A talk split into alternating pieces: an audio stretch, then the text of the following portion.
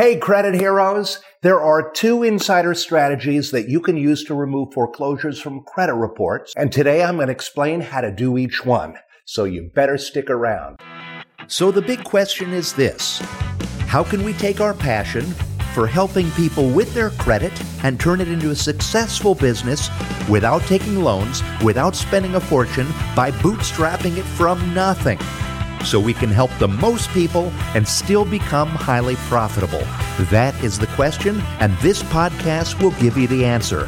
My name is Daniel Rosen, and welcome to Credit Repair Business Secrets. If this is your first time listening to my podcast, every week I give credit repair tips and advice on bootstrapping your business from nothing. So be sure to click subscribe now and get ready to start changing lives. Okay, let's get into this. Second only to bankruptcy, foreclosures are the most damaging items that appear on credit reports. They can cause huge drops in credit scores, and they have such a bad stigma that many creditors won't consider lending to someone with a foreclosure on their record. But that's not the worst part of a foreclosure. A foreclosure on a credit report means that a person or family has lost their home, and now their credit has been damaged so badly they probably won't be able to buy a new home for a very long time. It's a slow and terrible experience, and no one should have to go through it. But it happens. So until the mortgage lending system changes, people need to learn how to remove foreclosures from their credit reports. So how does this relate to us? For anyone new to credit repair, a foreclosure is a legal action that occurs when a lender takes possession of a property from a borrower after the borrower fails to keep up with their loan payments. The foreclosure process varies by state, but it typically looks like this. Default, a notice of intent to foreclosure from the lender, the foreclosure filing, and a trial, a notice of sale, the sale of the property, and eviction. It's a grueling process that lasts an average of 852 days, and it ends with the foreclosure being listed on your credit report for seven years from the date of the first missed payment. According to FICO, the impact of a foreclosure depends on what your credit was like before it began. The higher the credit score was, the more room it has to fall with some scores dropping over 100 points. Now, foreclosure rates did drop to historic lows in 2020 and 2021 due to the pandemic relief policies. But when those policies ended in 2022, foreclosures dramatically rose 169% with over 248,000 being initiated. There are two types of foreclosures, judicial foreclosures and non-judicial foreclosures. And the difference is simply whether or not the courts are involved in the process. About half the states only permit judicial foreclosures, but the other half allows lenders to choose between a judicial and a non-judicial process. Now, because judicial foreclosures are filed with the courts, they are considered public records. Public records are different from most negative items that appear on credit reports because the courts don't actually send these records to the credit bureaus. Mortgage lenders report them to the bureaus or the credit bureaus buy the records from companies like LexisNexis, which collects the information from public record databases like Pacer. I know this sounds complicated, but all this information changing hands means there's room for error everywhere. And those errors are how you remove items from credit reports. Here's why this is important. When the credit bureaus receive public records from LexisNexis, they often list the furnisher of information as the recorder of deeds, the clerk of the courts, the magistrate, or the municipal court. They do not list the actual furnisher. And this amounts to false reporting, which directly violates the Fair Credit Reporting Act and provides a perfect reason to dispute the foreclosure. Here's what you need to know. As always, you start the credit repair process by disputing any incorrect information that appears on the credit report. Beyond that, there are two insider strategies for removing foreclosures from credit reports. Here's strategy one. You dispute the public record. Step one. You sign up for a Pacer account. Pacer is a public records database that anyone can access for free, and companies like LexisNexis use it to gather our data. I added the Pacer signup link over in the show notes. Step two, contact LexisNexis and request a consumer disclosure report. Thanks to the Fair Credit Reporting Act, they're required to provide you with a copy for free, and I included the direct link to the report request site over in the show notes. Step 3. When you have the Pacer account records and the LexisNexis Consumer Disclosure Report, compare the information in both and look for any inconsistencies and dispute them with LexisNexis just like you would with a credit bureau because they follow the same rules. If you're able to remove the foreclosure from the LexisNexis report, the odds of getting it removed by the credit bureaus seriously increases. Step four, dispute the foreclosure with the credit bureaus. Do this just as you would any other item. If the bureau verifies the information, move on. Step five, send a simple letter addressed to the clerk of the court where the foreclosure was filed. There's no need to get into specifics. Just say something like this. I have a record from your court appearing on my credit report.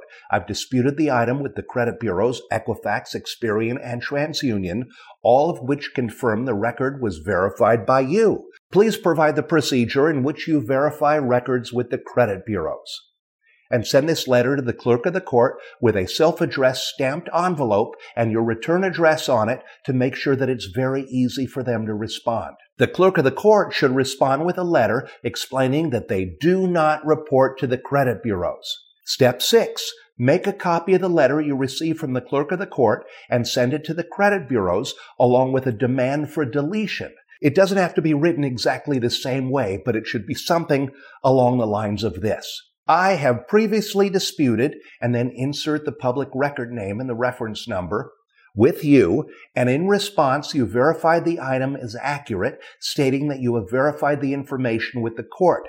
I contacted the court, and their response is enclosed.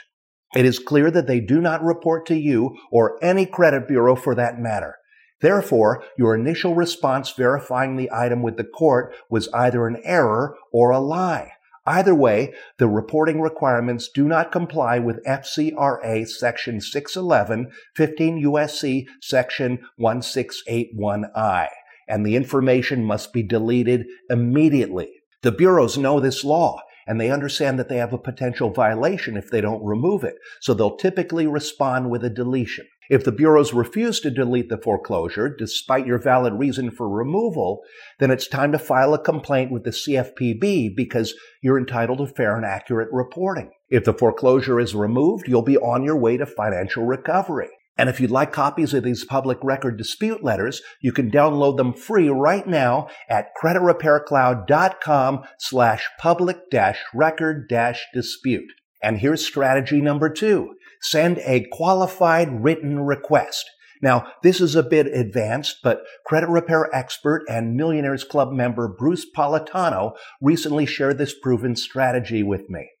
In the real estate world, there's a letter known as a qualified written request or a QWR. A QWR is a letter that you or someone acting on your behalf can send to your mortgage servicer to request information about your mortgage account or to claim that the company has made an error. In this case, you would write a QWR and request all documents related to the mortgage account that was foreclosed, stating that you want to review them for suspected errors. You need to be clear you want everything. Your servicer must generally confirm it received your letters within five business days and respond with an answer within 30 business days. According to Bruce, you've now requested so much documentation that chances are the servicer is not going to send it. They're either going to ignore you, in which case you can file a CFPB complaint against them, or they're going to remove the record of the account.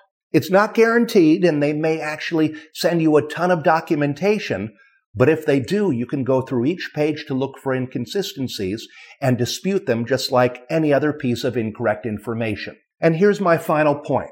A foreclosure is the second most damaging item that can appear on a credit report. It means someone has lost their home and they won't be able to get a new home for a very long time. And to me, that's totally unacceptable. Disputing a foreclosure may seem slow and complicated, but when it comes to helping people to find a home, we do whatever it takes. And just a reminder, this podcast is brought to you by Credit Hero Score Credit Hero Score is the only credit monitoring service that integrates directly with Credit Repair Cloud. Get instant access to your credit reports and scores by signing up for a seven day trial for only $1. Sign up right now at CreditHeroScore.com. And now for my favorite part of the episode. Every week I feature one of our credit heroes inside our Credit Repair Cloud Facebook community so that you can see firsthand what real people are doing as they run and grow their business. And today's spotlight is on Michelle Barry Nunez. Michelle recently posted a great comment celebrating her very first paying client, and she explained her marketing strategy. She said, I offer a generous discount to community groups, married couples, active military veterans, and to residents of our subdivision. Yesterday, I attended the grand opening of a new youth center in our neighborhood, and I'll be making a donation for every family from our subdivision that becomes a client. That is an amazing strategy, Michelle. And congratulations on your first paid customer. It's the first of many. Keep up the great work and keep sharing your progress. And I'll end by saying, if you don't already have a Credit Repair Cloud account, check it out. It's the software that most credit repair businesses in America run on.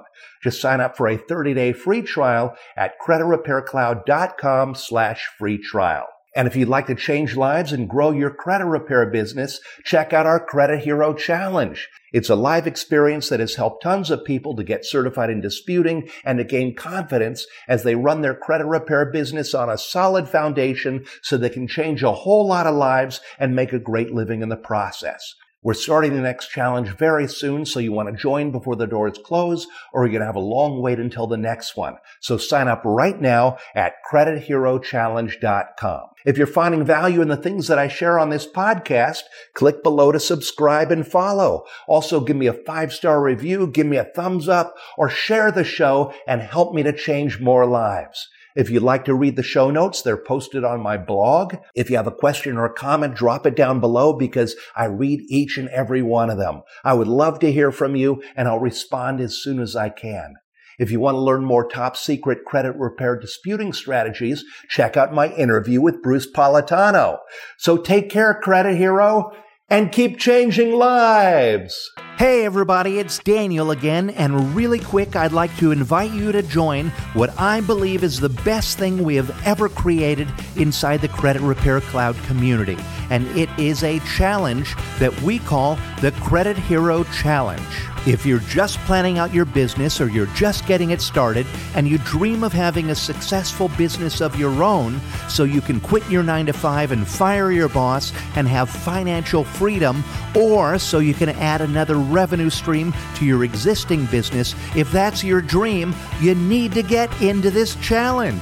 We created this challenge to help you to create and launch your very own credit repair business, to build a proper foundation for a really successful business. This challenge is going to help you to understand the strategy, the tactics, and all the things you need to be successful at credit repair. It really is the greatest thing we have ever built, and it will change your life. So I recommend you do it right now. Stop everything, pause this audio, go online, and go to CreditHeroChallenge.com. That's CreditHeroChallenge.com and join the next challenge. And there's a challenge that's starting in just a few days, so go get started right now at CreditHeroChallenge.com.